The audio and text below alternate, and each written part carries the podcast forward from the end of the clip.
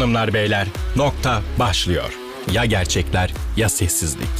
Okan Bayülgen konuğuna hayat, iş ve gündem kümelerinden ardı ardına sorular yöneltecek.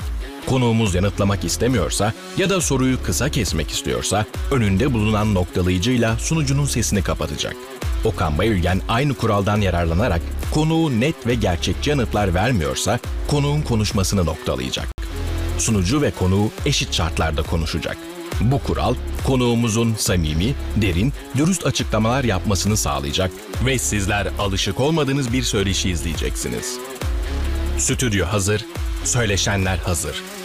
Hanımlar beyler, nokta başlıyor. Buket Aydın, hoş geldin. Hoş buldum. Çok, Çok güzel elbise. teşekkür ediyorum. Ne havalı program. Ah, hazır mısın bu formata? Değilim. Evet, aslında bir takım kurallarımız var ama en basit kural biraz önce anlatıldığı gibi istediğimiz yerde birbirimizin sözünü keseceğiz ve konuşmamız içerik olarak daha dolu, daha samimi ve daha gerçekçi olacak. Sana üç kümede sorular hazırladık. Bunlar iş, hayat ve gündem. Ben bu soruları birbirine karıştırarak sana yönlendireceğim. Ekibim de hangi soruyu soracağımı bilmiyor. Dolayısıyla hemen öncesinde sana şunları söylemek istiyorum. Ben sana sorduğum soruları merak etmiyorum. Beraber bir program yapıyoruz. Ama başarılı olduğu için şöhret olanların ya da skandallarıyla şöhret olanların dünyanın her yerinde özel hayatının kamu önünde sergilenebileceği ve sorgulanabileceği kabul edilmiş gibi görünüyor. Hatta medya etik ilkeleri buna göre belirleniyor. Dolayısıyla herhangi bir şey seninle ilgili olarak basında yayınlandıysa sana bunu sormakla yükümlüyüm. Bunları Yandık. ben haber almadım, okuduk, okundu, kamuoyuna mal oldu. Ve eğer arzu edersen hakkında haber olan bir takım soruları da gerçekten yanıtlayabilmen için bu format sayesinde benimle eşit hak veriyorum.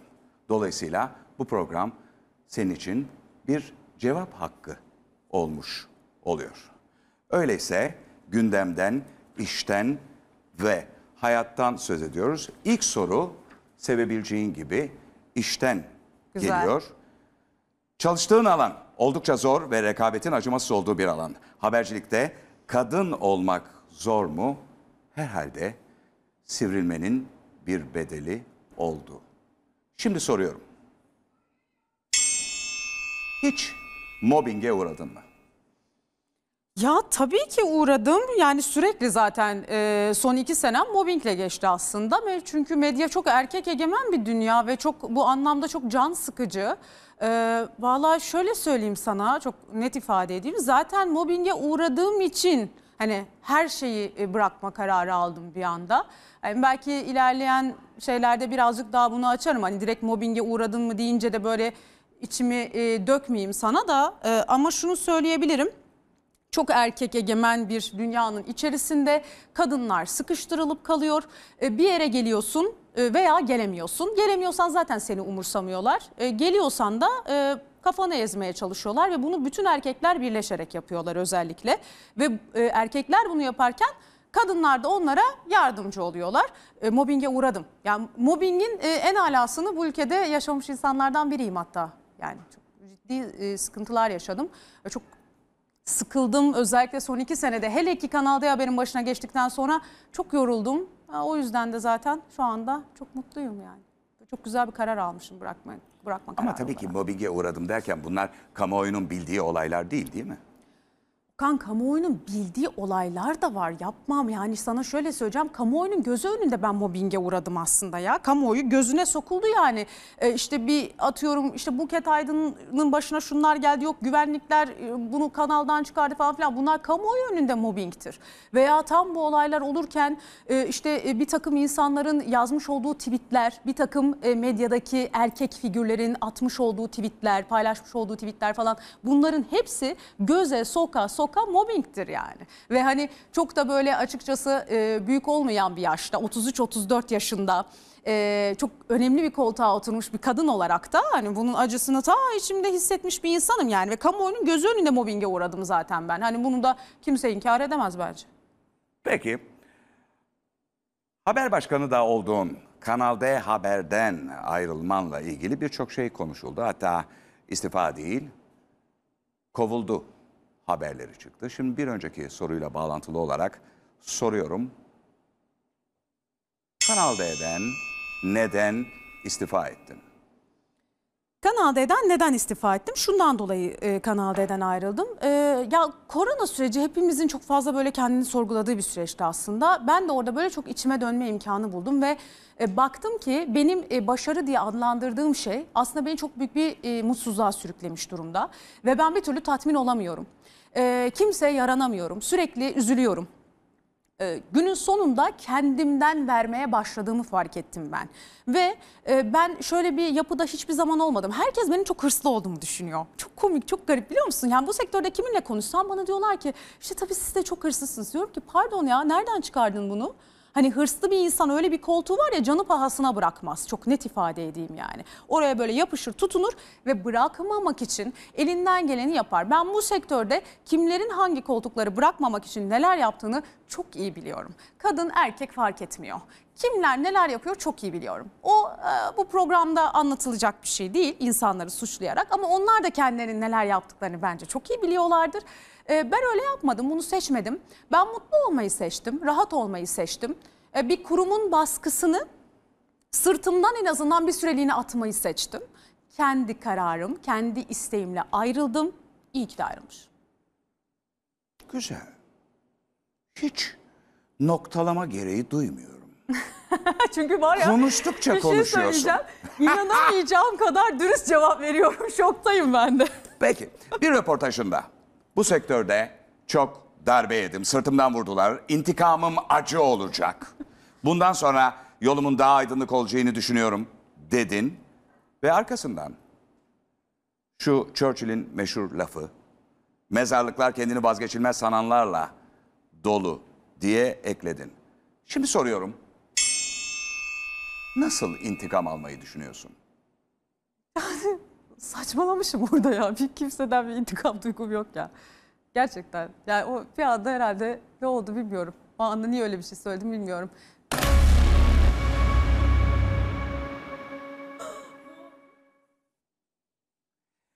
Aa, Neden? Aa, çünkü henüz e, galiba yaşınla bağdaştıramıyorum. E, bu tevekkülü. Aa, sanki sanki var içeride bir şeyler, bazı hedefler gibi geliyor bana. Biraz etrafında mı dolaşıyorsun acaba? Ya şöyle gerçekten etrafında dolaşmıyorum. Yani o anda herhalde sinirli olduğum bir süreçti bilmiyorum da ya kim ben, ben sana bir şey diyeceğim ya çok net söyleyeyim. İntikam Özür dilerim kimse e, basmadı. Se- senin bastığın e, noktalama şimdi devreye girdi. ben kesemedim hemen. Olmadı bende işlemedi. Görüyorsunuz değil mi sunucuya torpil var. Böyle format. Cık cık. Bu arada çok güzel format. Ay çok gerildim Arka ya. arkaya basmamamız gerekiyor sadece. Peki dinliyorum. Şöyle e, ya sana şöyle anlatayım. İntikam almakla zaman harcayacak birisi değilim. O anda sinirlenip söylemişimdir. Kimseyle intikam derdim yok. Ben hep kendi hedefime baktım, kendi yoluma baktım. E, yoluma çıkanları da asla tekmelemedim. Hani yoluma çıkanlara da çok kibar davranmaya çalıştım kendi çapımda. E, yani intikam almakla uğraşamam Okan ya. Vallahi bu çok şey değil yani. Onu, onu da niye öyle söylemişim bilmiyorum. Peki iş kümesinden devam ediyorum. Senden sonra haber bültenini sunmaya başlayan Deniz Bayramoğlu bir röportajında haber merkezinin ön planda olduğu sunucunun kendini değil haberi anlattığı bir yapı inşa etmeye çalışacağız dedi. Ve bu sana bir gönderme olarak algılandı. Soruyorum. Sen haberin önüne mi geçiyordun? Şöyle söyleyeyim. Şimdi o anda o süreçte kim ne derse bu bukete bu bukete falan gibi bir durum oluşuyor. E, Deniz de tabii benim arkamdan hani o koltuğa oturmuş bir arkadaşımız. E tabii orada ben haber başkanlığı görevini de e, yürütüyordum. Deniz e, sadece haberin önünde e, ekip e, bin başında değil yani. E, tam olarak benimle aynı pozisyonda da oraya oturmadı. O Deniz'in kendi tercihi ama ben Deniz'in bunu bana söylediğini düşünmüyorum. O genel bir yorum yaptığını düşünüyorum. Çünkü o esnada ee, sadece haberin önüne geçen ben değilim. Ee, mesela Deniz'in eşi arkadaşım e, Ece de haberin önüne geçen bir isim Ece Üner. E, Fatih Portakal da haberin önüne geçen bir isim. Orada bence sadece benden sonra koltuğa o oturduğu için hani onu herkes işte "Va, bu bunu bukete söylüyor falan gibi bir çıkarım yapmış olabilir. Ee, yani Deniz'le bir problemim yok yolu açık olsun. Benim kendi e, dediğim gibi çok içim rahat olarak kendi isteğimle bıraktığım bir koltuk orası. Biz Deniz'le konuştuk telefonla. Yani ben ayrıldıktan Deniz'le oraya geçtikten sonra çok güzel bir telefon görüşmesi gerçekleştirdik. Yani e, bana söylediğini düşünmüyorum ben ya. Genel bir yorum olduğunu düşünüyorum onun. Peki hayat kümesinden aslında e, bunlar biraz önce açıkladığım gibi özel hayatla ilgili ama yayınlanmış olan haberlerden yola çıkarak sorduğumuz sorular. 7 yıllık evliliğini sonlandırıyorsun ardından ilişki haberlerin ortaya çıkıyor. Bu dönemde magazin sayfalarında konuşuluyorsun. Öyle ki yakın olduğun düşünülen medya grupları bile senin hakkında bu haberleri magazin eklerinin ana sayfasında haber yapıyorlar. Soruyorum. Acaba özel hayatın siyasi hedef mi? Yorum yok. Son dönemde magazin muhabirleriyle çok fazla konuşmak zorunda kaldın. Bu durumun senin konumuna, yaptığın işe zarar verdiğini söyleyebilir misin? Şimdi soruyorum. Hayatınla ilgili açıklama yapmak zorunda mısın? Değilim. Şöyle e, kesinlikle değilim ve hani benim şöyle şimdi ben kamuoyu önünde tanınmış bir insan olarak benim hayatım magazin basınında malzeme olabilir mi? Ya bu hak mıdır? Ha, olabilir belki onlar için hak görüyor olabilirler kendilerinde yalan yok. Şimdi magazinci arkadaşlar da çok emektar insanlar çünkü onlara da bir şey söylemek istemiyorum. Hani onlar da emek veriyorlar. Zor da bir iş yapıyorlar. E, sonuçta hani insanların kaçtığı aslında e, bir şey halinde oldukları için hani sürekli onu görünce onları görünce herkes kaçıyor. Zor bir iş bu. Ee, ama ben bir habercinin bu kadar fazla özel hayatının irdelenmesini çok komik buluyorum. Bu ülkede eşinden ilk ayrılan ben miyim? Bu ülkede eşinden ayrıldıktan sonra özel hayatında işte başka bir e, yeni bir işte flört edinmiş kişi bir tek ben miyim? Ama sanki bunları bir tek ben yapmışım gibi bir muamele görüyorum ve bunun hakkında konuşmak istemediğimi söyledikçe de üzerime geliyorlar. Beni birisiyle bir yerde yakalarlar, bunu çekerler, haberleştirirler. O ayrı bir konu ama böyle beni her gördüklerinde sürekli özel hayatımla ilgili konuşma baskısı yemek e, beni çok yoruyor. Ben özel hayatımla ilgili konuşmak zorunda değilim. Yani bu sorunun ana yanıtı bu. Evet acaba... Hayır acaba uzuyor mu diye baktım da hayır değil. Onun da süresini gayet iyi ayarlıyorsun aslında. Peki hayattan bir diğer soru geliyor. Bir röportajında hayattaki en büyük düşmanım motivasyonumu kaybetme korkum oldu demişsin. Şimdi soruyorum. Buket Aydın asıl neyi kaybetmekten korkuyor? Aklımı. çok ciddi. Oo, çok, çok iyi bu. Biraz Aklımı. anlatsana bunu. Biraz anlatsana. Ya bir insan aklını kaybettiğinde sıfır. Yani şöyle söyleyeceğim. Ee, bu aralar çok fazla biliyorsun e, yani yaşlı nüfus oranı artıyor. Böyle işte demans hastası, işte e, Alzheimer hastası birçok insanla karşılaşıyorum. Çok da böyle özel bir ilgi alanım. Onlarda unutkanlık başlıyor. Hiçbir şey hatırlamamaya başlıyorlar. Ee, bu çok zor bir şey. Ben mesela bundan çok korkuyorum. Ayrıca bir de bunun, bu tabii bir rahatsızlık, bir hastalık bu sağ taraf. Bir de sol tarafta bir de delirme boyutu var. Çok delirip aklını yitirenleri de görüyoruz. Ben çok korkarım. Ben aklımı yitirmekten korkarım. Hayatta tek aklımı yitirmekten korkuyorum aslında. Umarım böyle bir şey olmaz, yaşamam. Peki. Onun haricinde kaybetmekten korktuğum hiçbir şey yok. Hele ki materyal olarak, maddi anlamda hiçbir şey yok. Maddi olarak kaybettiğin bir şey tekrar kazanabilirsin. Ama aklını kaybedersen tekrar kazanamazsın. Peki. Şimdi fotoğraflı bir sorumuz var. Ay ne geliyor acaba O fotoğrafı ya? görelim. Aşırı makyajın, estetiğin, spora olan düşkünlüğün, lüks hayatın İnsanların dikkatini çekiyor ve konuşuluyor. Halbuki bunu bir önceki programda e, bu fotoğrafların e, açıklamasını yapmışsın ama yine de soruyorum çünkü çok fazla konuşulduğu için. Şimdi soruyorum. Estetik ve lüks senin için bir takıntı mı? Şöyle e, ben çok normal e, standart bir Türk ailesinin kızıyım aslına baktığında. Yani öyle lüks. Ne demek normal standart? Standart maddi anlamda. Ne demek standart mani anlamda? Standart yani e, nasıl söyleyeyim sana ya varlıklı bir ailenin çocuğu olarak büyümedim diyeyim kısaca. Hani gayet normal bir yaşantım vardı maddi anlamda. Sonradan e, tabii televizyon işine girdiğimde de tabii Aslında ki böyle para bir soru var. kazanmadım. Yani aslında aileni tanımıyoruz. Aslında sen e, uzun bir haber kariyeri yaptıktan sonra yeni yeni seninle ilgili haberler izliyoruz değil mi? Bir, birkaç, Doğru. birkaç senedir Tabii, bu. tabii. Dolayısıyla senedir. anan ne yapar, baban ne yapar, hayatta mıdırlar? Hayattalarsa Allah şifa versin, uzun ömürlü olsunlar inşallah. Kardeşin var mıdır, ne olur? E, ayrıldığın eşinle neler yapardın filan falan. Bunların hiçbirisini bilmiyoruz aslında. Dolayısıyla e, herhangi birisi Hele hele e, bu e, görüntüdeki kız, çünkü onu daha önce benim programa geldiğinde anlatmıştın aslında. Bu kız aslında bu maddi dünyada edindiklerini bir anda mı edindi yoksa eskiden beri ediniyor muydu? Bu aslında bir merak konusu olabilir. bir anda edindi diyebiliriz. Yani şöyle e, bu basın sektöründe ilk çalışmaya başladığım zamanda da böyle bir hani iyi paralar kazanmadım açıkçası. Zaman içerisinde zaman içerisinde e, işte birçok iş yaparak ondan sonra e, belli kazandığım bir maddi varlık oldu ama bu hani çok da böyle abartılacak düzeyde böyle hani insanların vay lüks içinde yaşıyor falan diyeceği bir düzeyde de aslında bence değil. Dediğim gibi lüks benim için takıntı olamaz. Ben normal bir aileden geliyorum derken bunu söylemek istedim. Yani bugün bir şeyler kazanıyorumdur, harcıyorumdur. Ee, yarın e, kazanmam, harcamam, bunu takmam. Estetiğe gelince onunla ilgili de bir şey söyleyeceğim.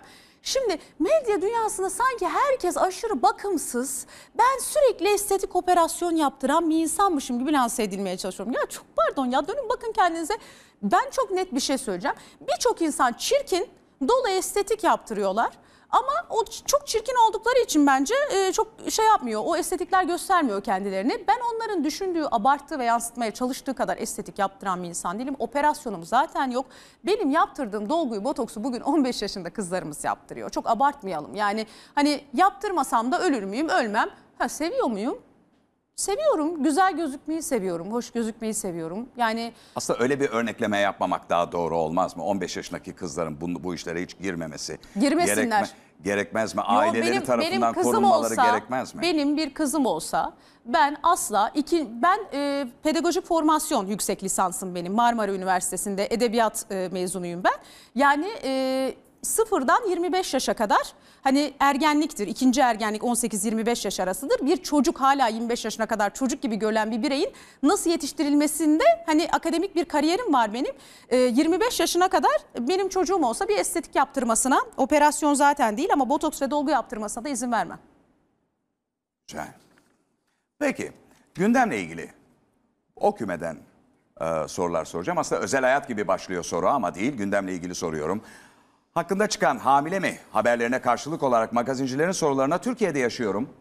Evlilik dışı bir çocuk asla doğurmam diye cevap verdin. Yürürlükte bulunan Türk Medeni Kanunu'nun 321. maddesine göre çocuk anne ve baba evli ise ailenin, evli değilse annesinin yani doğuran kadının soyadını alır. Çocukla anne arasında soy bağı doğumla kurulur. Evlilik dışı doğan çocuk annenin başvurusuyla annenin kütüğüne kaydedilir ve çocuk annenin soyadını alır. Evlilik dışı doğan çocuğun velayeti anneye ait olur. Ama Baba çocuğun velayetini kabul ettiği anda çocuk evlilik içi doğmuş bir çocukla aynı haklara sahip olur. Yani bu ülkede evlilik dışı çocuk doğurma hakkımız var. Şimdi soruyorum. Böyle bir yanıt vererek hedef gösterdiğini düşünüyor musun? Sence doğru bir yanıt mıydı? Asla hedef gösterdiğimi düşünmüyorum. Bu çok güzel bir soru olmuş biliyor musun? Bunu söylediğim günden bu yana hani e, bu yanlış bir yere çekilmesin diye aslında çok istedim. Çok çok teşekkür ediyorum bunu sorduğun için. Şimdi çok fazla bu konularda duyar kasmaya gerek yok. Ben orada gerçekten sadece kendi görüşümü söyledim inan ki. Yoksa herkese sonsuz derecede saygım var.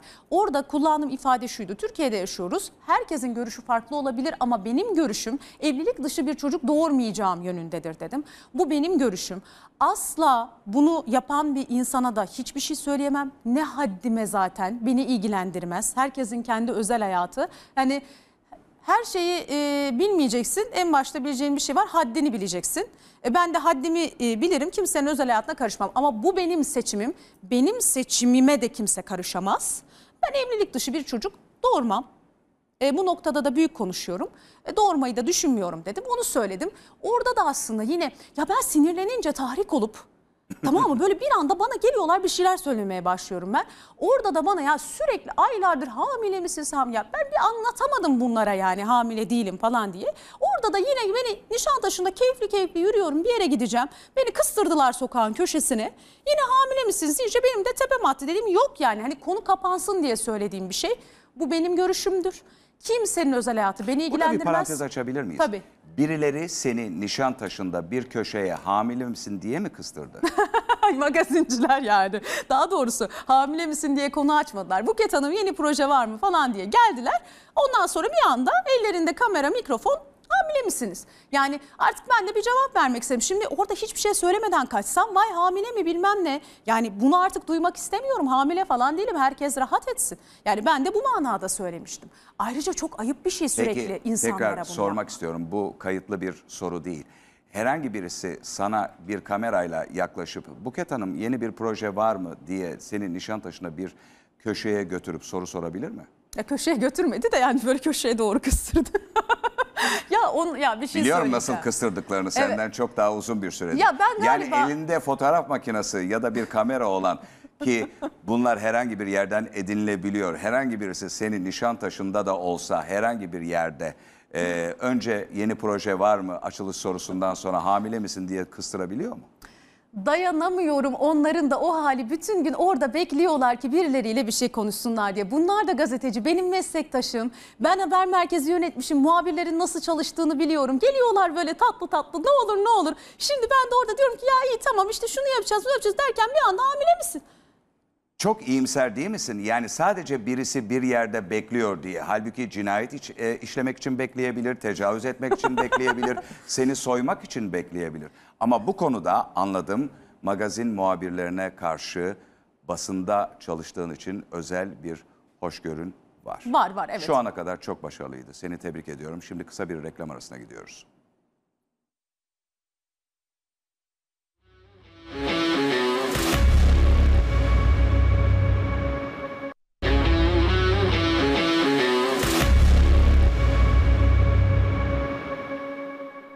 Hanımlar beyler nokta Buket Aydın'la devam ediyor. Yine gündemden bir soruyla sürdürüyorum. Ülkemizde artarak devam eden kadına şiddet olaylarını sen de ekrandan yıllarca haber yaptın. 2019 yılında 417 kadın öldürüldü. Bu yıl şu ana kadar 250 kadın hayatını kaybetti. Bir yandan İstanbul Sözleşmesi tartışmaları devam ediyor. Şimdi soruyorum. İstanbul Sözleşmesi evet mi hayır mı? Ee, bunu çok kısa bir şekilde cevaplayacağım. Hiç uzatacak bir durum yok. Evet. Yani bu tartışılacak bir şey de değil bence. Seni tebrik ediyorum. Tekrar gündemden bir soru. Üçüncü soru geliyor. İnsanlar konvansiyonel medyadaki haberlerden çok sosyal medya üzerinden gündemi takip ediyorlar. Hatta gündemi değiştirebiliyorlar. Bir katil ya da bir tecavüzcü hakkında sosyal medyada kamuoyu yaratıp haklarında alınan kararları değiştirebiliyorlar. Bir haberci olarak sosyal medyanın bu gücünü nasıl değerlendiriyorsun? Şimdi soru geliyor. Adaleti sosyal medyayla mı sağlayacağız? Hayır. Yani öyle olmamalı bence. Ee, ama öyle oluyor. Öyle oluyor. Ya şu ya bu sosyal medya işi çok karmaşık bir iş ya. Yani e, hem çok iyi hem çok kötü. Ben çok sosyal medya lincine maruz kalmış bir insan olarak e, hani oradan bazen kendi adıma söylemiyorum bu arada ama bazı insanlara da haksızlık edildiğini düşünüyorum. Kimlere? Hani e, ya şöyle e, mesela herkes bir anda bir hedef haline getirilebiliyor ve bunu çoğunlukla gazeteciler yaşıyor. Hani bunu ben yaşadım diye söylemiyorum bu arada onu söyleyeyim sana. Genel anlamda ya bakıyorum mesela birisi var TT'de açıyorum. Aman Allah'ım böyle küfürler ağza alınmayacak sözler, deliler gibi hakaretler falan bunlara hiç gerek yok. Hani e, adaleti oradan mı sağlayacağız? Şimdi şöyle bir şey oldu. Bazı konuları oradan ön plana çıkardık. Yani bunu herkes hepimiz birlikte yaptık ve bu konuların üzerinde e, daha çok durulmaya başlandı. Kadına şiddet olayları mesela bun- bunlardan bir tanesi verebileceğim örnek. Adaleti oradan sağlamak zorunda kalmamamız gerek diye düşünüyorum diye bunu toplayayım ben. Anlatabiliyor muyum? Peki gayet güzel. Yine gündemden bir diğer soru geliyor. Fatih sondaj gemisiyle Karadeniz'de 320 milyar metreküp doğal gaz rezervi keşfedildi ve bu rezervin tamamının ortaya çıkartılmasıyla bir ekonomik güç sağlanacağı belirtildi. Şimdi soru geliyor. Bu keşfin neyi sağlayacağını düşünüyorsun? Ya şöyle, e, şimdi bizim e, orada bir hakkımız var ve e, bunu e, böyle yani bunun sürekli önü kesilmeye çalışılıyor. Şimdi bu keşfin kısa vadede belki bir şey sağlama olasılığı yoktur anlatabiliyor muyum? Biraz daha uzun bir süre geçmesi gerekiyordur vesaire. Ama önemli. Yani bunun bunu bile önemsizleştirmeye e, çalışanlar var ve ben bunu doğru bilmi bulmuyorum yani. Biz e, hep birlikte Türkiye e, Cumhuriyeti Devleti'nde yaşıyoruz değil mi? Burası hepimizin. Elde edilecek fayda hepimizin. Bence bunun böyle e, görülmesi gerekiyor. O nedenle de uzun vadede bakıldığında daha doğrusu uzun demek yanlış. Orta vadede, kısa orta vadede bakıldığında e, iyi şeyler getirebileceğini düşünüyorum. Çok fazla siyasette konuşmak istemiyorum açıkçası. Bu programı ona da boğmak istemiyorum kendi görüşlerime. Ama hani gene de bir haberci olarak birkaç şey söyleyeyim istedim. Ya olumlu mudur, olumludur böyle bakmak lazım. Ya oturup da buna üzülecek değiliz. Vay niye doğalgaz bulduk ne kadar kötü. Yani böyle bir saçmalık olabilir mi? Ne güzel bir şey. Tamam hemen mi olacak? Ya hemen olmasın da 3 sene sonra olsun, 5 sene sonra olsun. Çocuklarımız var. Değil mi bu ülkede büyüyen? Evlatlarımız var. Torunlarımız var. Onlara hayırlı olsun yani. Aslında tabii ki, e, tabii ki noktalamıyorum sözlerini ama yine de siyaseten konuştuğunu düşünüyorum. Çünkü siyaseten konuşmak, Amerikalıların politikli correct dediği tarzda konuşmak artık mecbur kaldığımız bir şey. Politikli correct konuşuyorsun, siyaseten konuşuyorsun. Asıl problem şu, asıl problem sende ve bende değil. Asıl problem orada bulunan doğalgaz onların, Ayasofya bunların, Atatürk şunların, Cumhuriyet bunların, İmam Hatipler öbürlerinin gibi bölünmek.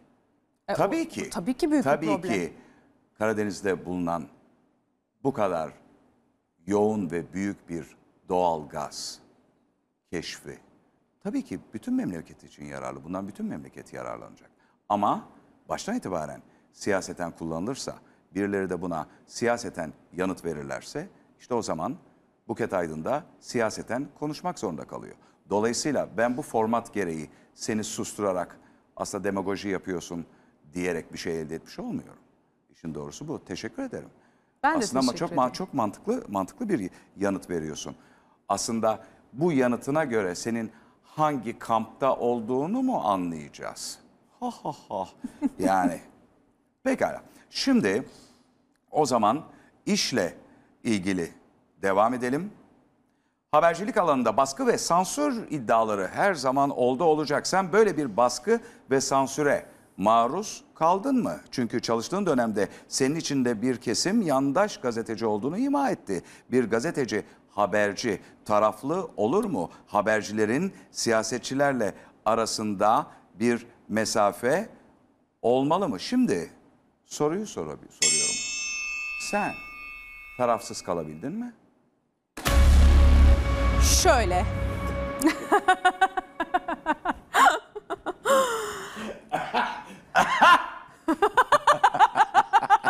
bu çok güzel bu arada. Bayıldım. Bak. benim benim mikrofon sesim geri döndü mü? Evet. Yani bu bu şu. ben önce bir tane çakayım. Yani ve bu ben e, çaktığımda e, bana bir şey diyemesin. Yani ben önce basayım ki pekala güzel tamam formatı iyi kullanıyor. Pekala buyurun. Şundan yaptım bunu. Nedenini de söyleyeyim. Ee, ben e, şu anda hiçbir kurumda çalışmıyorum. Ee, buna vereceğim cevap en son çalıştığım kurumu zan altında e, bırakabilir, bir yerlere çekilebilir. Ee, onlara duyduğum saygıdan dolayı bu soruya yanıt vermemeyi tercih ediyorum. Bunu gayet iyi anlıyorum. Bunu gayet iyi anlıyorum. Çünkü burada galiba şu da var. Bunu Türkiye'nin gelmiş geçmiş bütün büyük habercileri ve belki büyük haberciler arasında saymadığımız ama bu mesleğin emektarı bütün muhabirler dahil herkes yaşadı. Çünkü mutlaka gazetecilik önemli, kutsal bir meslek. Ama ne zaman kutsal? Kutsal şeyler yaptığın zaman kutsal. Gerçekten halkın yararına, halkın haber alma özgürlüğüne hizmet ettiğin zaman kutsal. Değil mi?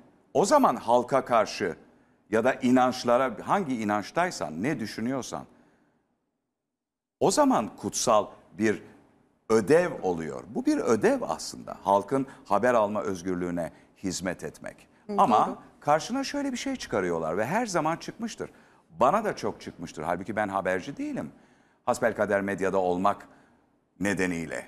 Derler ki evet sen böyle yapmak istiyorsun ama bir de içinde bulunduğun şirketin çıkarları var.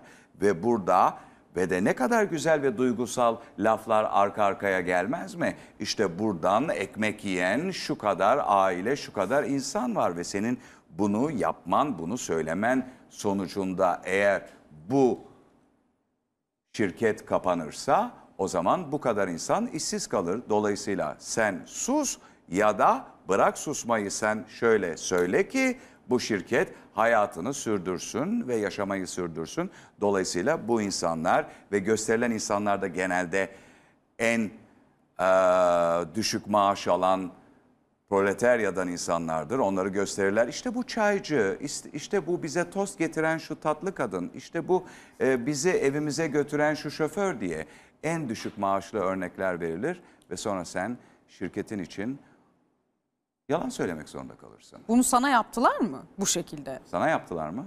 İşte sana yapmışlar Basacak demek. Sana yaptılar mı? sana yapmışlar. bu bahsi kapatalım. Peki. Bir diğer iş sorusu geliyor. Sunduğum programda ve gazetede çok sayıda konuk ağırla, ağırladın, röportajlar yaptın. Siyasi figürler, sanatçılar, yazarlar birçok isim sana konuk oldu. Şimdi soru geliyor. En çok nasıl, nasıl, kimler değil, nasıl insanlarla zorlandın?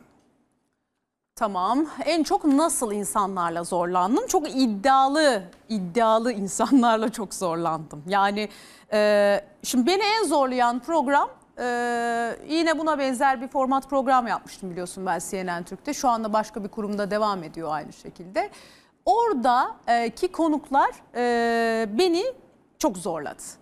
Çünkü çünkü bir e, ben bu programı e, çok zorlu bir süreçte yerel seçim döneminde yaptım ve çok fazla siyasetçi konuk aldım. Onun haricinde aldığımız konuklar da e, böyle hep iddialı isimler, önemli isimlerdi. Beni zorladılar. Bir de sen şu anda mesela bu programı canlı yapıyorsun. Bu çok zor bir program. Çünkü çok çok ya sorular çok iyi. Onu söyleyeyim. Tebrik ediyorum. Gerçekten bayağı iyi. E, ben olsaydım bana ne sorardım diye düşünsem aklıma gelmeyecek şeyler bile var. O kadar iyi. E, bunu canlı yapmak çok büyük bir risk. Çünkü insanlar bazen çok sinirlenebiliyorlar, eee, işte çok yükselebiliyorlar karşı tarafa karşı. Mesela birazdan ben sana zaman işte sabrım dolmaya başladı yani gibi. Yani Bir anda hiç beklemediğiniz tepkiler gelebiliyor. Ben Bant programda bunları yaşadım. Çok fazla... Biraz bahsetsene. İsim vererek ya da vermeyerek. Ya şöyle isim vererek veya vermeyerek yani verebilirim aslında. Mesela programı terk edenler oldu mu? Ya şöyle programa küsenler evet ben gitmek istiyorum diyenler oldu. Oldu bunlar oldu. Mesela çok komik bir anımı anlatacağım. Sevgili Ata Demirer e, 20. soruda ben sıkıldım gideceğim dedi. Ve bir anda kalktı. Dedim ki nasıl yani ama bir şeye kızdığı için değil. E, dedi ki ben dedi çok sıkıldım dedi. Burası beni dedi bastı dedi. Bu dedi ne kadar uzunmuş dedi. Bu dedi bitmedi dedi. Öf dedi pöf dedi ben dedi giderim dedi. Neyse ata gittik, ata gidiyor arkasından biz gidiyoruz. Yapma etme eyleme nereye gidiyorsun falan. Ya dedi ki bu, bu kadar olsun bu program. Dedim ki ya bu programın adı soru sayısı kadar. Şimdi sen dedim 20, 20, 20 soruyla nereye gidiyorsun? Neyse biz Okan'ı, Okan'ı diyorum... E, Atayı, Atayı. bir şekilde ikna ettik, oturttuk. Siyasetçilerden de gene e, beni zorlayan isimler e, olmuştur. Mesela e, şey sonra çıkışta mesela soruların hesabını soranlar olmuştur. Mesela çok sevgili Muharrem İnce isim vereceğim ama böyle çok güzel programı yaptık. Yani tam bir politikacı. Program bitti. Çıktık dışarı. Bana dedi ki Peki o formatta nasıl başardın bunu? Çünkü orada bir süre sınırlaması var. tabii ya şöyle Ek süre vererek mi? ya ek süre vererek vesaire falan filan hani onları dengeliyorsun bir şekilde. Ee, ama hani e, mesela şey e, Acun Ilıcalı'yla yaptığımız çok değişik bir yayın olmuştu. Çünkü Acun Ilıcalı bizim ilk konuğumuzdu. Format hiç yayınlanmamıştı ve Acun geldi. Çok değişikti ve Acun hani televizyoncu olarak gerçekten çok önemli bir isim ve çok iyi bir isim ve formattan da çok iyi anlayan bir isim. O yüzden bu Acun'un tepkileri falan da böyle beni çok şaşırtmıştı. Hani benim için böyle en hani unutulmaz anılar işte eee, dediğim gibi Muharrem İnce ismini verebilirim, Acun Ilıcalı ismini verebilirim. Tabii hepsine burada anlatamam ne olduğunu çünkü hani hiç etik değil. Eee, o yüzden hani kısmen geçiyorum. Atanın bir anda kalkıp gidiyorum demesi çok Aslında şu anda değişikti. tabii ki en sakıncası olan Atay'ı örnek vermek. Evet öyle yaptım zaten. Niye Kılıçdaroğlu'ndan konuşmuyoruz? Konuşalım. Peki. 2019 yerel seçimleri için yaptığın seçim özel programında İstanbul'u alacağız, Ankara'yı alacağız diyen Cumhuriyet Halk Partisi lideri Kemal Kemal Kılıçdaroğlu'na gülmen çok tepki çekti ve uzun süre gündemde kaldı. Sen de bu konuda sessiz kaldın. Yaşanan tepkiler hakkında bir şeyler söylemek ister misin? Soru gelecek. Çünkü hala hala bir daha rica edeceğim onu hala e, bugün e, seni konuk alacağımızı ilan ettikten sonra Twitter'da hala bu soru soruluyor. Belki de bu konuda bir açıklama yapmak iyi olabilir. Şimdi soruyu soruyorum. Niçin gülüyordun? Şu anda herkes bence benim bu butona basmamı bekledi. Ee, çünkü e, bu konu hakkında ben hiçbir şekilde yorum yapmadım. Ee, butona da basmadım. E, çünkü birkaç cümle edeceğim sadece. Şimdi yine aynı e, duyarlılığımdan ötürü şu anda o yayını yaptığım kurumda çalışmadığım için çok fazla bu konu hakkında bir şey söylemek istemiyorum. Çünkü etik değil. Fakat fakat benim söyleyebileceğim bu noktada tek bir şey var. O yayın bittikten sonra ayrılış aşamasında taraflar çok memnun bir biçimde stüdyo alanını terk ettiler. Herhangi bir sıkıntı veya problemin olduğu, bir yanlış anlaşılmanın olduğu bir yayın söz konusu olmadı. Ancak sonrasında böyle bir süreç yaşandı. Bunun hakkında beni çok konuşturmaya kalktılar. Ee, bana buradan e, yola çıkarak işte bir takım e, yanlı işte taraflı damgaları vurmaya çalıştılar. Ee, yanlı ve taraflı birisi olsaydım e, Kemal Bey'e e, Kanal D gibi bir e, kanalda yani şöyle söyleyeceğim orası bir haber kanalı değil haber kanalı e, olmayan o tarz e, kurumlarda e, biliyorsunuz siyasetçi ağırlamıyoruz öyle çok kolay bir şekilde. E, o saat dilimini, bültenin en çok izlenen saat diliminin yarım saatini vermezdim. E, taraflı olsaydım Burada bir parantez açalım. Tabii ki. Bu süreyi veren sen misin? e, şöyle Bu, söyleyeceğim. bu, bu süreyi, bu süreyi ve bu saati veren sen misin? Çünkü o sıradaki pozisyonunu söyle. Haber başkanıyım. O zaman bunu sen birebir sen Kemal Kılıçdaroğlu'na bu söyleşiyi bu süre içinde ve bu saatte yaptıran sensin. Tek başıma değil tabii ki kurumun da onayıyla tabii ki tek başıma asla. Ya şimdi ben haber başkanı olsam da ben işte şunu çıkarıyorum bu kadar saat burada konuk alacağım gibi bir şey zaten sen de kaç senelik yayıncısın namümkün bir durum. Hayır. Ee, bu yapılamaz ama tabii ki hani e, süreç yani e, yayına çıkma talebi şahsıma gelmiştir. Süreç bu şekilde ilerlemiştir. Oradan ayrılırken... Burada da bir parantez açabilir miyiz? Bu yayına çıkma arzusu Cumhuriyet Halk Partisi Genel Başkanı Kemal Kılıçdaroğlu tarafından şahsen ya da onun tarafından onunla ilgili şahıslar tarafından mı sana geldi? Yoksa sen seçim özel programı için CHP Genel Başkanı Kemal Kılıçdaroğlu'nu davet mi ettin? E, şöyle oldu. E, 8 Mart Dünya Kadınlar Günü'ydü. E, Benim programımda yer almak istediklerini ve kadınlarla ilgili mesajlar aktarmak istediklerini kendileri ifade ettiler. Kemal Bey direkt kendisi değil fakat yakın kurmayları tarafından e, gelen bir şeydi. e, istekti. E, biz de kendilerini kırmadık. E, çok izlenen bir saat diliminde e, bültenin en iyi saatini vererek konuk ettik. Taraflı hiçbir insan bunu yapmaz. E, gülme konusu hakkında da gerçekten konuşmak bile istemiyorum. E, bütün e, kötü niyetlerini Ne var o gülmede? konuşmayacağım. Gerçekten konuşmayacağım. Sadece tek bir tek şunu O- söyleyeceğim. peki, peki. Başka bir Oradan şeyi merak çıktığımız ediyorum. zaman hiç kimsenin bir problemi yoktu. Yoktu. Sonradan ortaya çıktı. Hiç kimsenin bir Peki, problemi yoktu. başka bir şey soracağım. En azından bu yanıt verilebilir bir şey. Acaba bir baskı altında, bir baskı altında bir gülme mi? Yani senin içinden gelen bir gülme mi? Yoksa bir baskının sonucu olan gülme mi? Yani bu şudur. Herhangi birisini özellikle özellikle seçim döneminde herhangi bir genel başkanı ko- konuk ettiğin zaman hem bunu çalıştığın şirkete bildirmek, onay almak Tabii ve ki. aynı zamanda çağırıyorum, istediğim gibi konuşurum şeklinde, o da istediği gibi konuşur şeklinde bir yanıt almazsın. Aslında biraz öngörürsün. Yani canlı bir program da olsa ne de olsa ortada bir senaryo vardır. Yani şunları söylesin, bunları söylerse sen şöyle tepki ver gibi ya da sen bir taraf görünmek zorundasın. Çünkü her yayın kuruluşunun bir politikası vardır. Her ne kadar tarafsızız, şudur budur deseler de.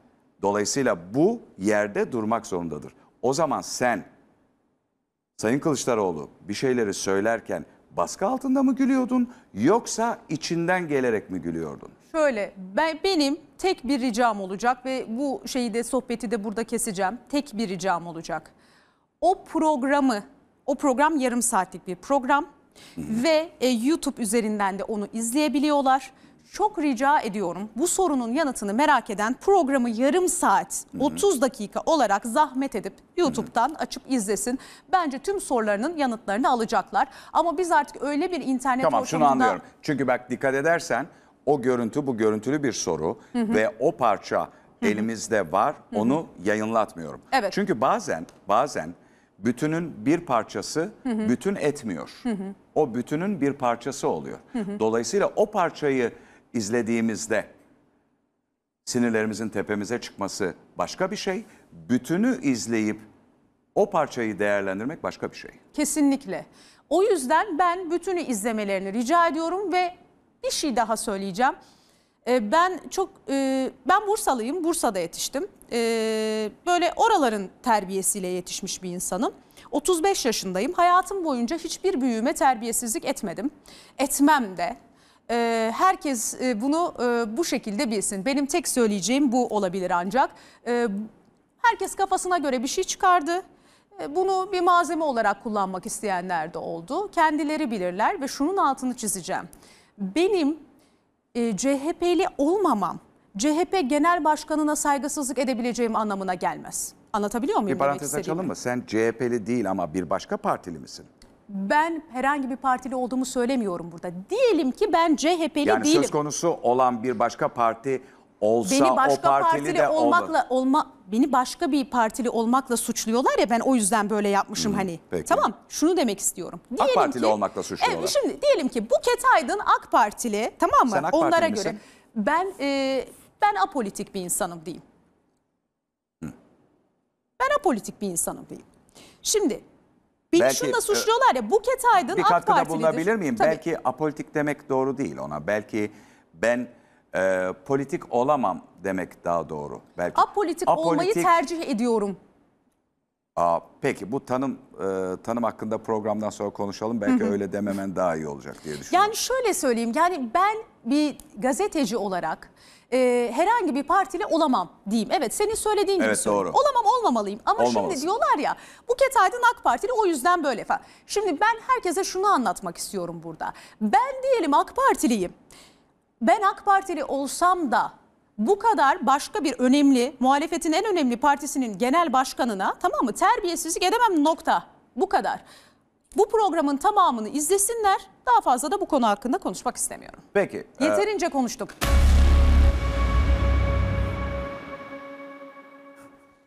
reklama gidiyoruz.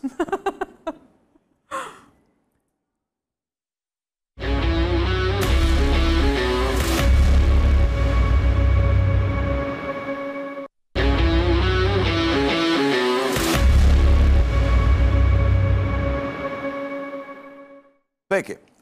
Yine içinde bu isimler geçen bir soru ama sorunun maksadı başka. 8. soruyu soruyorum işten. Ana haber bülteni sunduğun dönemde beğenenler kadar seni linç edenler de oldu. Kemal Kılıçdaroğlu olayı, Barış Pınarı harekatı döneminde Afrin'den paylaştığın fotoğrafın, Fatih Portakal'la girdiğin polemik gibi birçok olay linç edilmene sebep oldu. Hatta sen bile kendi yayınında bunu linç kampanyasına maruz kaldık diye açıklamaya çalıştın. Acaba bunun reytinglere bir katkısı oldu mu ve şimdi soruyorum bana bana linç ve reyting ilişkisini anlatır mısın? Anlatayım şöyle. Şimdi linç edilen dönemlerde e, reytingde hafif hafif düşmeler yaşadığımız oldu. Fakat e, sonrasında yani işin çok sonrasında bu şöyle bir hale geldi. Şimdi ben çok konuşuldum. Bir anda çok konuşulmaya başlandım. Yani bir anda böyle herkes beni konuşmaya başladı. İşte e, sınır bölgesine gittim, olay oldu, o gitti, olay oldu. İşte e, Fatih Portakal'la işte evet bir ufak bir atışmamız olmuştu vesaire böyle ekranlar üzerinden. Olabilir o yayıncılığın şanındandır yani birbirimize. Yani o bir yanlış anladı bir şey oldu falan. Dediğim gibi yani hiç ona karşı da hiçbir şeyim yok içimde. O da bir karar aldı bıraktı zaten yolu açık olsun onun da. Şöyle söyleyeceğim. e, bunlar e, olurken belki birazcık böyle zarar veriyormuş gibi e, gözüküyor olabilir ama sonrasında zaman içerisinde ben kendimi tanıtmayı başardım insanlara. Ve e, yani herkes şöyle dedi ya bir Buket Aydın diye birisi var. Ya bu ne yapıyor ya? Biz şunu bir izleyelim. Şimdi izlemeye başladılar. İzledikten sonra benim kadın konusuna duyarlılığımı gördüler, çocuk konusuna duyarlılığımı gördüler. Olaylara verdiğim tepkilerin doğallığını anladılar. Aslına baktığında mesela e, her olaydaki gibi e, ben biraz e, fazla rahat tepkiler veriyorum.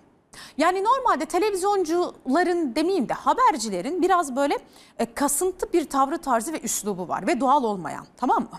Hmm, böyle durmak zorundayım. İşte ben hiç gülmemeliyim. İşte böyle iki tane poz keseyim, şöyle yapayım, böyle yapayım falan. İşte hani bunun üzerinden gidiyorlar. Ay ne ciddi, ne kadar hanımefendi, ay ne kadar mütevazi falan. Aslında böyle değil. Yani birçok arkadaşımızı da tanıyoruz. Şimdi neyse ben biraz fazla doğal davranınca tamam mı? Fazla doğal olduğum Birçok gibi. arkadaşımızı da tanıyoruz. Onlar kendilerini bilirler. Lütfen siz de bu çağrışımları yapın. O arkadaşlarımızı gözünüzün önüne getirin. Getirin aynen. Ee, bize sonra reyting yansıması özellikle korona döneminde çok iyi oldu. Yani Kanal D ana haberi ben Fox Haber'in arkasına e, bir süre boyunca oturttum. Yani ikinci bülten yaptım. Burada bir parantez açacağım. Evet. NTV'de çalıştığın uzun yıllar boyunca senin farkında bile değildik. Evet, İşte şu kız. evet. İşte şu güzel kız, şu sesi güzel olan kız, ah şu Aynen. kız filan.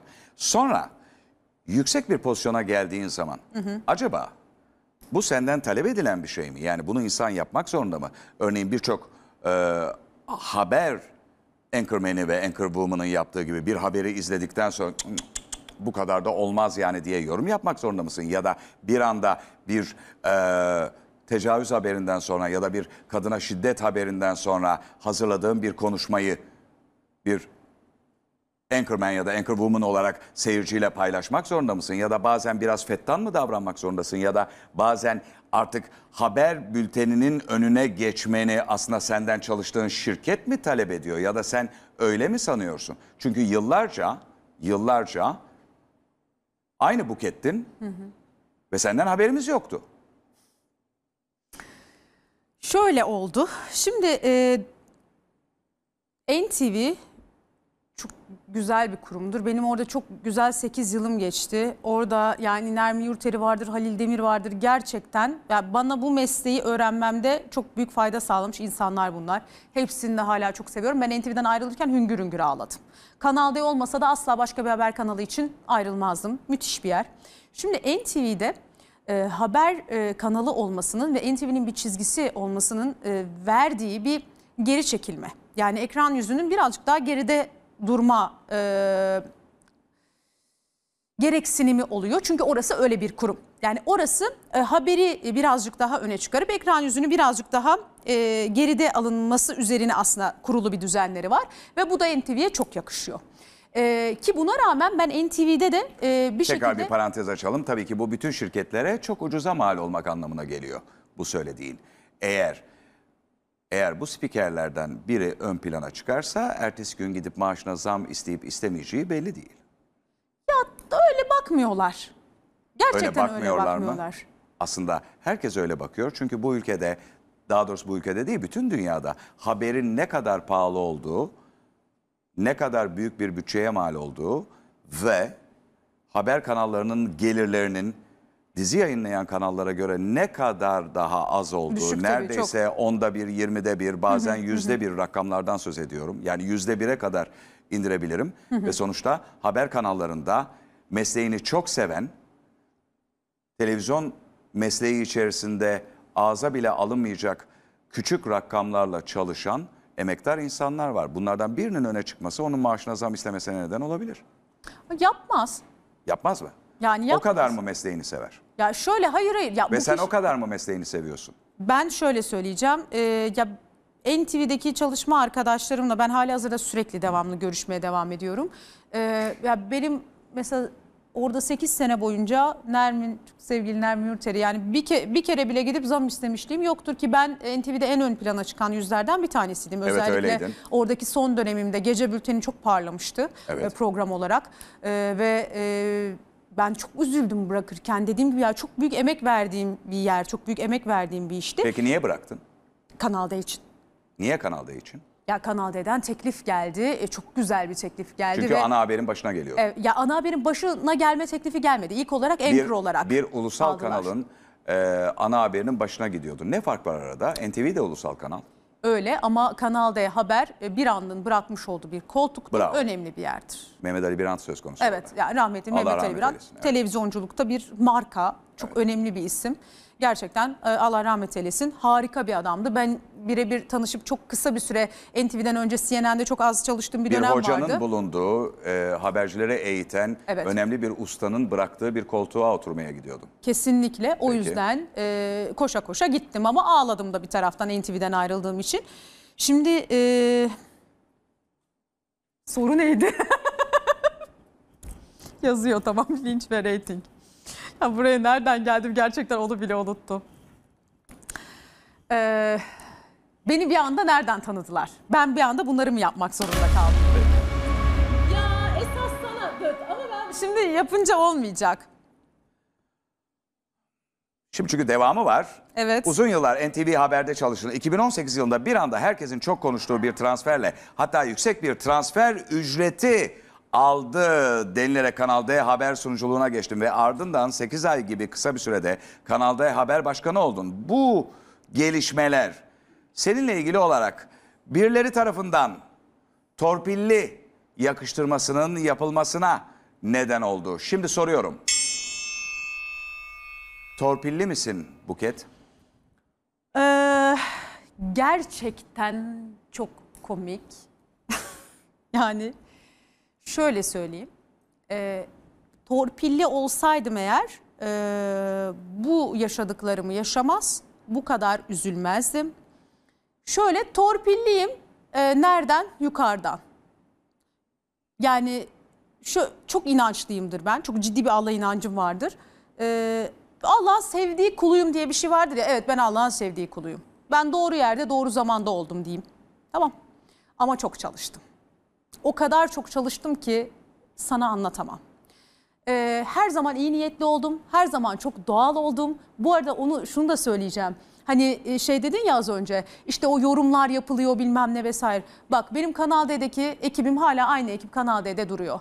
E, Bir gün sohbet edebilirsin. İnsanlar bizim sektördekiler tanıyanlar sorabilir. Bütün reji, yönetmen, bütün ekip herkes aynı şeyi söyleyecektir. Ben asla şu haberin arkasından yorum yapacağım demezdim.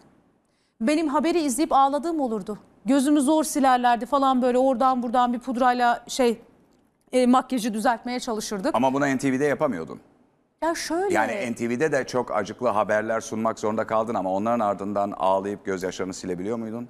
Şöyle NTV e, yoruma dayalı bir bülten vermiyor. Orada bir e, haber bülteni, haber kanalına uygun bir haber bülteni.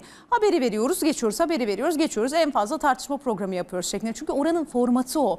Ama Kanal D'de birazcık daha hayatın içinden insanlara dokunarak gitmek istedim. Gittim de yani bunun reytinglere yansımasını da gördüm. Gerçekten çok iyi bir durumda bıraktım ben o bülteni. Evet. Çok yükseltmiştim reytingleri. Biliyorsun biliyorum, hani zaten hani biliyorum. bütün medyadaki herkes de biliyor. Peki Ya, parantez açarak kendimle falan ilgili da değilim. Çok bir şey komik. sormak istiyorum. Ee, inançlı bir insan olduğun için sormak istiyorum. Allah'ın sevgili kulu olmak yeterli mi yoksa aynı zamanda doğru yer ve doğru zamanda bulunmamız gerekiyor mu? Allah'ın sevdiği kulu olduğum için doğru yer ve doğru zamanda denk geldiğimi düşünüyorum işte. Çok güzel bir cevap. Ben de bunu bekliyordum zaten. Devam ediyorum. Geçtiğimiz yıl Kanal D binasından güvenlik zoruyla çıkarılmak istendiğin ve bunun üzerine kendini odana kilitlediğin haberleri gündeme geldi. Hatta haberlerin çıktığı gün 26 Nisan 2019 tarihinde Kanal D haberi senin yerine bir başkası sundu. Bu durum hakkında çıkan haberleri neredeyse doğrular nitelikteydi. Daha sonra Kanal D Haber bu iddiaları resmi bir kanaldan yalanladı. Sen de iki gün sonra işinin başına döndün. 26 Nisan günü neler yaşandığını herkes çok merak etti. Soruyorum. Gerçekten o gün ne oldu? Ee, şöyle anlatayım. Çok zor anlatması. Ee, evet. Ee, bu Biliyorum. çok Ama e, noktalayıcıya basmıyorsun. İlginç. Basmayacağım. Peki.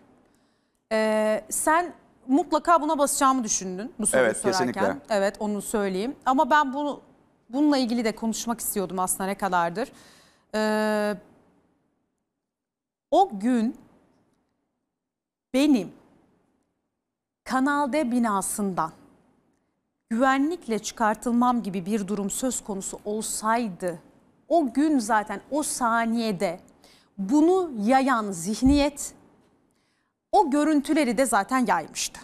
Hangi görüntüleri? Benim kanaldan çıkarılma görüntüm olsaydı eğer birilerinin elinde değil mi? Hepimizin elinde cep telefonları var. Bütün kanal kameralar kayıtlarla izleniyor. Bu işin kayıtları var. Şimdi şöyle anlatayım.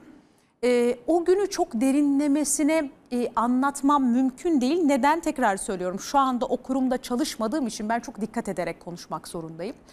Fakat o gün bültene ben çıkmadım ve bunu hepimiz gördük değil mi? bir anlaşmazlık diyelim. Son dakika olan bir gelişme diyelim. Ama bir anda bu bir abartıldı, bir tüketildi.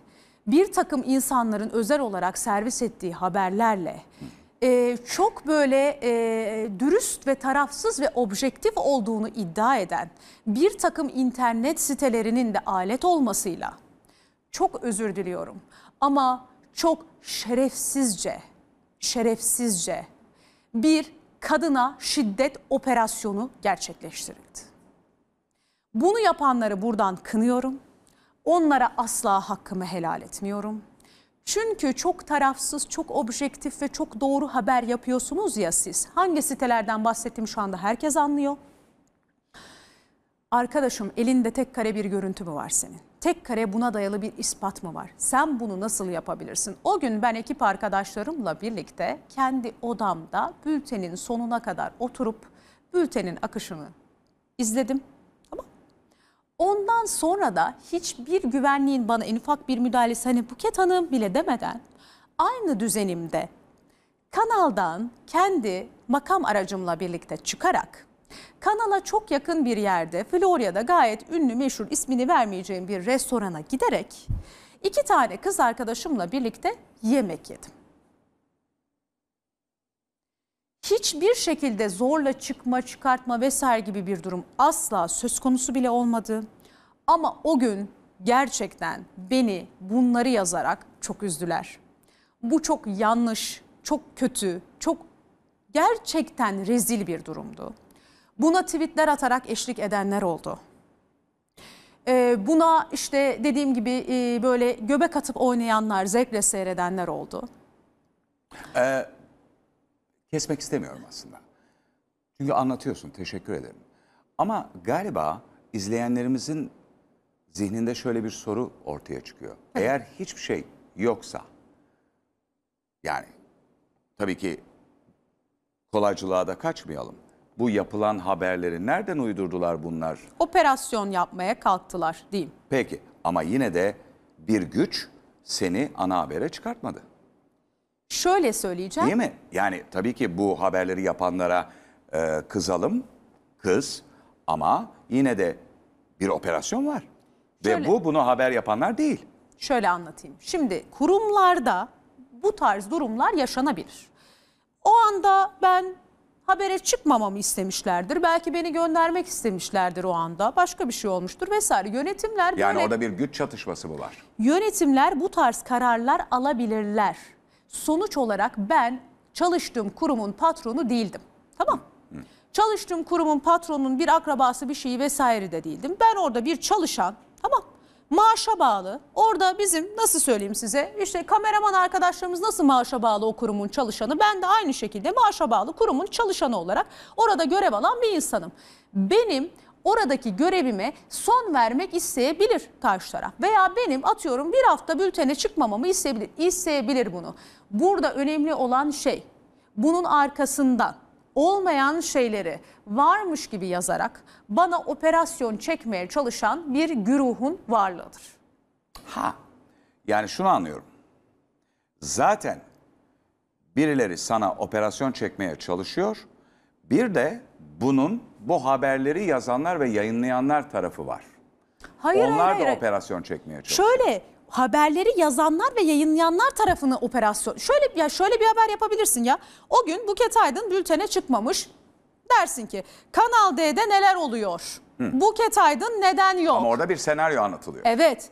Bunu Ve haberleştirebilirsin. sonrasında nasıl tekrar habere çıktığınla ilgili de bir senaryo var. E, biliyorum, biliyorum. Sürekli sürekli sürekli. Ya ben bu senaryolar üzerinden zaten konuşmayalım. Çok rica Peki ediyorum. hayır konuşmuyoruz. Şunu soruyorum. Seni rahatlatacak bir şey bu söylediğim. Sonuçta burada sana engel olan, dikkatli yanıt ver. Burada sana engel olan her profesyonelin sahip olması gereken bir etik tavırdır bu. Yani bir şirketten ayrıldım, kurtuldum. Şimdi o şirketin iç yüzü ve iç işleriyle ilgili her şeyi ilan etme hakkım var demez bir profesyonel. Bunu da meslek etiği dahilinde yapar. Dolayısıyla soru şu. Burada seni o günkü olayları anlatmaktan alıkoyan şey bu meslek etiği mi yoksa meslek etiği dışında duyduğun bir korku mu? Hiçbir şeyden korkmuyorum. Tam olarak meslek etiğidir.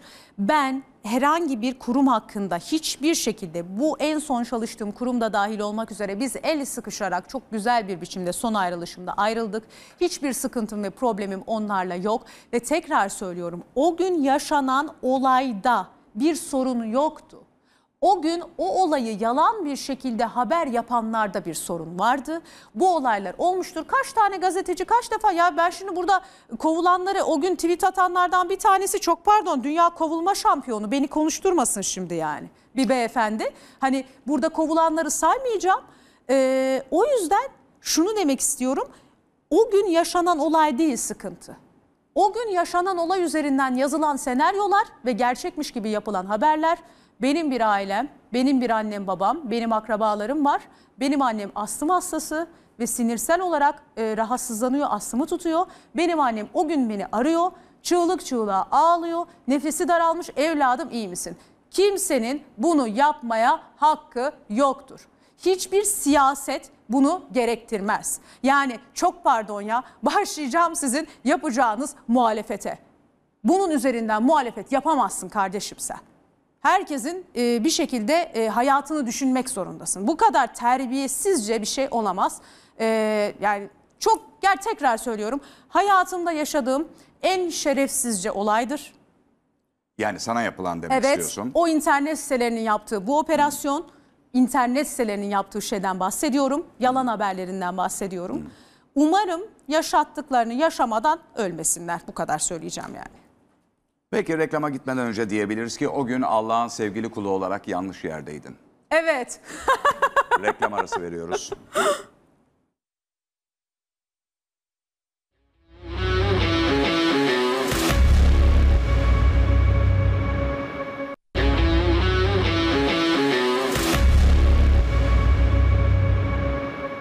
Hanımlar beyler nokta Buket Aydın'la devam ediyor. Şimdi hayattan yani hayat derken bu programda üç kümeye ayırdık. Bu üç küme içerisinde gündem var, iş var ve hayat var. Hayat derken hayat buna ben özel hayat demek istemiyorum. Hepsi birbiriyle ilgili aslında gündemde, hayatta, işte özellikle medya çalışanları ve senin gibi medyada arzu ettiği noktaya gelenlerle ilgili olarak bu üç küme aslında birbirine karışıyor. Ben de bu karışık kümelerden sana sorular yöneltiyorum. Şimdi hayattan bir soru geliyor. Mesleğin gereği sürekli siyasetçilerle bir aradasın. Ana haber sunuculuğu da izleyenle aranda bir güven duygusu yarattı. Tanınmış ve takip edilen birisin. Soruyorum. Hangi siyasetçilerle görüşüyorsun?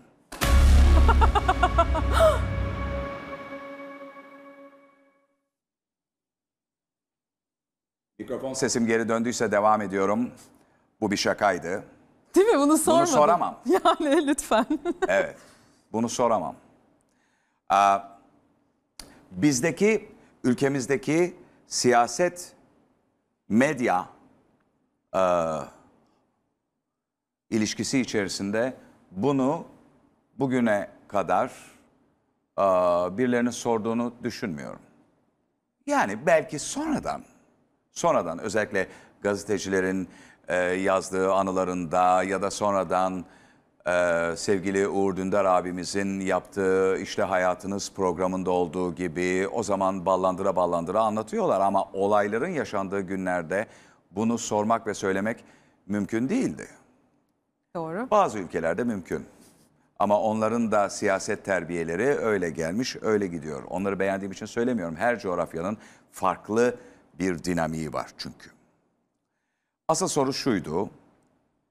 Soruyorum. Siyasete girmeyi düşünüyor musun? Düşünür müydün? Düşünür müsün? Düşünmeye yeltenir misin? Düşünmek aklına gelir mi? Birileri seni pohpohlamak için yahu girsen öf be falan diyor mu? Evet diyor. Diyorlar bu arada onu söyleyeyim ya. Senden de ne iyi siyasetçi olur vesaire. Ee, düşünüyorum. CHP'den böyle bir teklif geldi mi? ya Okan ya. Sayın Kemal Kılıçdaroğlu'ndan böyle bir teklif aldın mı? Ha? AK Parti'den böyle bir teklif aldın mı? Kimseden bir teklif almadım. İyi Parti'den bir teklif aldın mı? Kimseden almadım. Peki. Kimseden almadım. Ee, siyasete girmeyi düşünmüyorum. Peki. Devam ediyorum hayattan. Altıncı sorudan. Kariyerin de özel hayatında merak ediliyor ve konuşuluyor. 19 yaşına başladığın bu meslekte zirveyi gördüğünü biliyoruz. Ama işinden de evliliğinden de aynı zamanda vazgeçtin. Soruyorum. Kariyer mi, aşk mı? Dikkat et. Aslında sorunun içinde saklı bir soru daha var. Yani işinden vazgeçmenle evliliğinden vazgeçmenin aynı tarihlerde ola gelmesi ve evliliğinden vazgeçtikten sonra bir sevdiceğin olması ve bunun ilan edilmesi ama bu programın ve bu kurumun bir saygınlığı var. Dolayısıyla burada isim vererek şunla ne yapıyorsun, ne ediyorsun gibi sorular sormuyoruz. Ama aynı anda olması ve senin gibi göz önündeki bir insanın aynı anda ikisini de bırakması bana bir aşk hikayesini çağrıştırıyor. Ee, şöyle e, değil aslında. Yani şöyle anlatayım. Şimdi e, evliliğim ya biten evliliğimle ilgili çok konuşmak istemiyorum. Çünkü e, eski eşime ve ailesine duyduğum saygıdan dolayı burada onları böyle bir e, konu etmek bana çok yanlış geliyor. E, çok kıymetli insanlardır e, hepsi. E, kötü bir şekilde bir e, ayrılık yaşamadık, ayrılık süreci yaşamadık. E, böyle olması gerekiyordu, böyle oldu. Tam olarak aslında benim hayatımı değiştirme kararı aldığım bir süreç diyelim. Yani e, kimse, ya şöyle söyleyeceğim, bir ya buradan bir aşk hikayesi çıkarmak çok romantik olur. Yani çok fazla romantik olur. E, bunu buna böyle bakmamak lazım. E, bu e, Soruyu hayat hatırla lütfen. Kariyer mi aşk mı sorusunu Evet. hatırla. ya bu benim hayatımı değiştirme sürecim diye bakalım. Kariyer mi aşk mı? Ben çok sana dürüstçe cevap vereceğim. Bana bunu 2-3 sene önce sorsaydın benim sana net bir şekilde hiç düşünmeden vereceğim yanıt şu olurdu. kesinlikle kariyer derdim.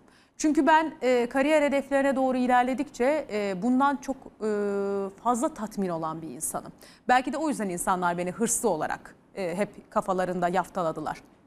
Ve bana en çok, beni hayatta en çok tatmin eden şey hep kariyerde yükselmek oldu. Fakat ben bir habercinin gelebileceği e, çok yüksek bir nokta, en yüksek noktalardan bir tanesine oturduktan sonra yani e, Kanal D Haber gibi bir koltuğa hem anchor olarak oturup hem de aynı zamanda oranın yöneticisi olduktan sonra aslında bunu e, yanlış düşündüğümü, bunun beni tatmin etmediğini, aslında bir de beni üzdüğünü ve yıprattığını gördüm. O yüzden şu anda e, aşk kariyerden daha önemli diye bir cevap verebilirim buna. Buna daha yakınım. Daha doğrusu özel hayat kariyerden daha önemli bence. Çünkü özel hayatını ihmal ettiğin zaman ve sadece kariyere odaklandığın zaman o kariyerde bir süre sonra seni tatmin etmemeye başladığında yalnızlaşıp üzülüyorsun. Benim için yeterli. Bir hayatla ilgili bir soruyu geçiyorum ve hayatla ilgili 8. soruya geliyorum. Burada bir videomuz var. Onu izleyelim lütfen. Allah Allah. Şimdi soruyorum. Canın istediğinde ağlayabiliyor musun? Bundan bunu mu sordun bana? Ben böyle hüzünlü hüzünlü bekliyordum. Canım istediğinde ağlayamıyorum. E, hatta çok zor ağlıyorum. Ben genelde gülüyorum. Benim sinirim bozulunca böyle işte bir şeye çok şaşırınca korkunca bile gül- gülüyorum ben. Yani o gülmeyi tutamıyorum bir şekilde. Şimdi e, burada neden ağladım? E, bir kere Haluk Levent'in yaptıkları benim çok hoşuma gidiyor. Ya o insanlara yardım etmesi, insanların yanında olması falan. O yüzden çok özel bir konuktu benim için. Çok hani onu severek ağırladım orada. Ee, benim orada çok sinirim bozuktu ya. Ben çok yorulduğum bir süreçti o benim. Gerçekten mi? Evet. O zaman o zaman şunu söylemeyeceğim. Çünkü ben e, bir haber kanalından programcılığa geçildiğinde ve bizim seyircimiz gibi bir seyirciye hitap edildiğinde çünkü bizim seyircimiz kabul ettiği, bağrına bastığı, izlemeyi sevdiği insanları hakikaten çok yakinen her yönüyle insan olarak görmek istiyor. Bu bizim mizacımızda olan bir şey. Yani biz görevini yapan bir kolluk kuvveti üyesiyle, bir polisle konuşurken, eee, bir eee, marketten alışveriş yaparken ya da bir eee, trafik polisinden ya da bir doktordan ya da bir başka hizmet sektöründen bir başka insandan görevini yaparken bir de insan olmasını bekliyoruz. En çok sorduğumuz soru budur. Sen insan mısın? Yani benim şu derdim var. Ben bu açıdan diğer insanlardan farklıyım. Bana bu kuralı uygulama vesaire gibilerden. Bu bir laubalilik değil. Bu aslında her kıyafetin, üniformanın asker, polis, doktor, pilot her üniformanın içindeki kişiyi insan olarak görmek istememiz ve aslında biraz da riyakarca ondan bir takım şeyler elde etmek istememiz. Yani beni bırak geçeyim sen diğerlerini durdur gibilerden. Ama bunu istiyoruz. Dolayısıyla programcılığa başlamış her haberci bir yerde ağlasa iyi olacağını düşünür. Bu e, Bülent Ersoy'un şovundan, İbrahim Tatlıses'in şovuna, Seda Sayan'ın şovundan, e, diğer başka bir e, kişinin şovuna kadar ben hariç ve diğer talk showcular dahil mutlaka bir yerde ağlamıştır. Ve bu iyi olur ve iyi gelir ve reytingleri yükseltir. Ve insanların gözünde artık başka bir şey ifade etmeye başlarsın. Çünkü artık senin insan olduğunu anlarlar. Diye sormayacağım. Bunun için değildi. Çok Evet. yorgun olduğum, sinirlerimin bozuk Doğru. olduğu, Çünkü sen aslında kendi açıklamanı yapıyorsun. Teşekkür ederim. duygusal bir dönemimde ağladım. Ben bir şey için ağlamadım gerçekten. Yani ne Haluk Levent'i o kadar seviyorsun ne Elvira şarkısını o kadar seviyorsun. Ya Haluk'un yaptığı işleri seviyorum ama şarkıyı falan yani öyle çok sevdiğim bir şarkı olduğundan değil. Yani sinir ya benim zaten sinirlerim bozuktu. O anda da çok duygulandım acıklı bir şey duyunca. Çok yorgun olduğum bir süreçti. Peki. Ee, hayattan son soruyu soruyorum. Demek ki o kadar tehlikeli değilmiş bu format. Çok yoğun iki sene geçirdin. Hakkında çok konuşuldu. Çok fazla soruya ve iyi ve kötü tepkilere maruz kaldın. Ve yoruldum diyerek bazı şeylerden vazgeçtin. Soruyorum şimdi. Tükenmişlik sendromu. Hani çok söz edildiği gibi. Ya da ya da Ee, tükenmişlik sendromu desem çok doğru olmaz. Çünkü tükenmedim. Ee, yeni bir şeyler yapabilecek enerjim var. Sadece şu. Bir yerde bir şeylerin ters gittiğini anladım. Dedim ki bunu şu anda keseceğim. Koparacağım. Nasıl anlatırsan ve sonra yeniden başlayacağım. Mevzu bu. Güzel. Bunun tükenmişlik sendromuyla alakası yok, Yok. çünkü. Yok. Bulunduğum yer artık beni tatmin etmedi. Bulunduğum süreç beni tatmin etmedi diyelim. Ben bırakıyorum. Yeniden başlayacağım. Başka şeyler yapacağım. Gündemden devam ediyorum. Olur. Döviz kurlarının yükselmesi konusunda siyaseten bir tartışma sürüyor. Tartışma programlarında, ekonomi programlarında altın ve dövizin geleceği ve vatandaşa etkisinin ne olacağı konuşuluyor. Kimi etkileyip kimi etkileyemeyeceği de gündem oluyor. Şimdi soruyorum. Hiç dolarlama... Bozdum. Peki. Yani şöyle bir daha bir basayım. Peki, kabul ediyorum. Diğer soruya geçiyorum. Türkiye'nin Doğu Akdeniz'in doğal kaynaklarındaki hak iddiası ve sahadaki Üç kere gelmez inşallah. Doğal. Çünkü sisteme bağlı. Üst üste e, yumrukladığın zaman demek ki başka bir şey oluyor. Türkiye'nin Doğu Akdeniz'in doğal kaynaklarındaki hak iddiası ve sahadaki sismik araştırmaları nedeniyle Yunanistan'la bir gerginlik yaşanıyor. Türkiye, Doğu Akdeniz'de Oruç Reis sismik araştırma gemisiyle faaliyetlerine devam ediyor. Navtex yani seyri sefer bildirimi ilanları Akdeniz'deki kıyıları düşünüldüğünde Türkiye'nin en doğal hakkı. Yunanistan'ın çıkışları ise aşırı iddialar içeriyor ve gerilim tırmanmaya devam ediyor. Yunanistan'ın silahlandığı konuşuluyor. Soruyorum. Sence savaş ihtimali var mı? Savaş olmasını tabii ki e, istemeyiz. Kimse istemez. E, ama e, şöyle bir şey söyleyeceğim. E, bu Türkiye'nin çok doğal bir hakkı. E, Yunanistan'ın tavrını ve tarzını çok yanlış ve aşırı derecede itici e, buluyorum. E, o yüzden biz de hakkımızı sonuna kadar aramalıyız. E, sonuç olarak diplomasiyle bir şekilde iş bir yerlerden götürülmeye çalışılıyor. Ama hani bu işin sonunda savaş çıkar mı diye Türkiye bu haklarından tabii ki vazgeçmemeli bence. Ben böyle düşünüyorum. Bunu sadece bir vatandaş olarak söylüyorum. Bu bizim en doğal hakkımız. Hani Yunanistan öyle savaş naralarıyla işte silahlanma bilmem neleriyle tehditleriyle falan filan bence bir yere varmamalı. Hakkımızı aramalıyız. Sonuna kadar arkasında durmalıyız. Umarım e, savaşa varmaz tabii ki. Ama e, korkan taraf şimdi Türkiye olsun ki böyle bir şey mümkün bile değil. Yedinci soruyu soruyorum gündemden. Tüm dünyaya etkisi altına alan koronavirüs hepimizin hayatını değiştirdi. Sen de bu dönemde bir takım kararlar aldın. Bu dönemde. Birçok insan bu dönemde kararlar aldı. Evet. Birçok insan hayatını değiştirmeye kalktı. Kalkıyor, kalkmaya devam edecek. Kendine yeni bir hayat kurmak istedin. Dünkü açıklamalara göre, bugünkü değil, dünkü açıklamalara göre yeni vaka sayısı 1703 olarak açıklandı. Bu sayı son 3,5 ayın en yükseği. Toplam can kaybı 6730'a yükseldi. Bugünkü rakamlarsa yeni vaka sayısı 1761 ve toplam can kaybı 6782 oldu. Açıklanan rakamlar iste- istenen tedbirler, uyulmayan kurallar, yasakların yeniden gelip gelmeyeceği gibi konuların insanların kafasını karıştırmaya devam ediyor. Ve bu konuda rakamlar konusunda şeffaf davranılmadığını düşünen insanlar ve kurumlar var. Soruyorum. Sağlık Bakanlığı şeffaf mı sence? Şimdi ben e, korona virüsün ilk işte e, Mart ayında ülkemizde görülmeye başlaması ve e, sonrasında yaşanan süreç ve işte e, sokağa çıkma kısıtlamaları vesaire döneminde sürekli çalıştım.